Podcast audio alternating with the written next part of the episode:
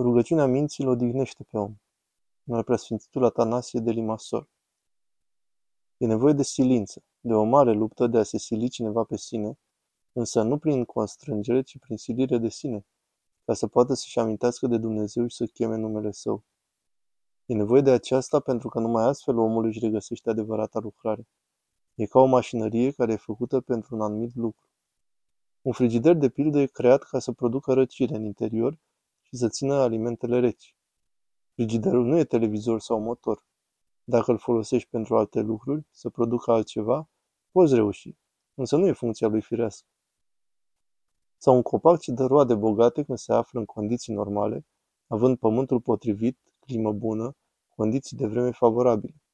Așa este și omul copii. Omul rodește duhovnicește la maxim și sănătos atunci când funcționează în modul în care a fost creat de Dumnezeu.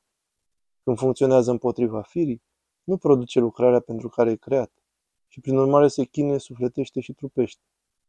Aparatul omenesc nu e creat pentru ceea ce fac oamenii acum cu el. Adică omul nu e plăzmuit ca să păcătuiască. De aceea păcatul ne obosește. Poate părea uneori că e ceva odihnitor, în special în ochii tinerilor. Păcatul pare o ieșire, o relaxare, o distracție. Aduce o mulțumire. Iar cei ce fac păcatul au impresia că sunt liberi, bucuroși, relaxați, prin această libertate pe care o au. Însă, în final, păcatul nu doar că îl obosește pe om, ci îl omoară, ne ucide sufletul. E dovedit și din experiența noastră, pentru că toți, din păcate, am gustat robia lașă a păcatului, dictatura lui, o travă lui amară. Însă vedem asta și la frații noștri. Văzând cum au trăit în păcat, concluzionăm că păcatul niciodată nu aduce rezultate bune omului. Vă spun și eu din mica mea experiență, din faptul că mărturisesc de mulți ani atâția oameni. Am văzut cât de mult se chinuiesc oamenii în păcat și cum își omoară ființa. În final, Dumnezeu este Cel care îl odihnește pe om. Nu am văzut oameni apropiați de Dumnezeu să obosească. În se vor ca ale vultului tinerețile lui, spune Scriptura despre omul lui Dumnezeu. Adică oamenii apropiați de Dumnezeu se înnoiesc lăuntric. Pot fi înaintați în vârstă, pot fi trupește epuizați, terminați, bolnavi, chinuiți, bătrâni obosiți fizic.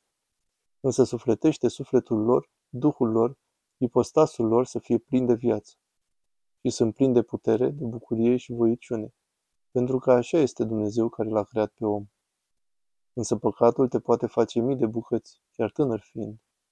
Câți tineri nu vedem astăzi care sunt terminați din cauza păcatului în care trăiesc și sunt cu totul sfâșiați și sunt tineri.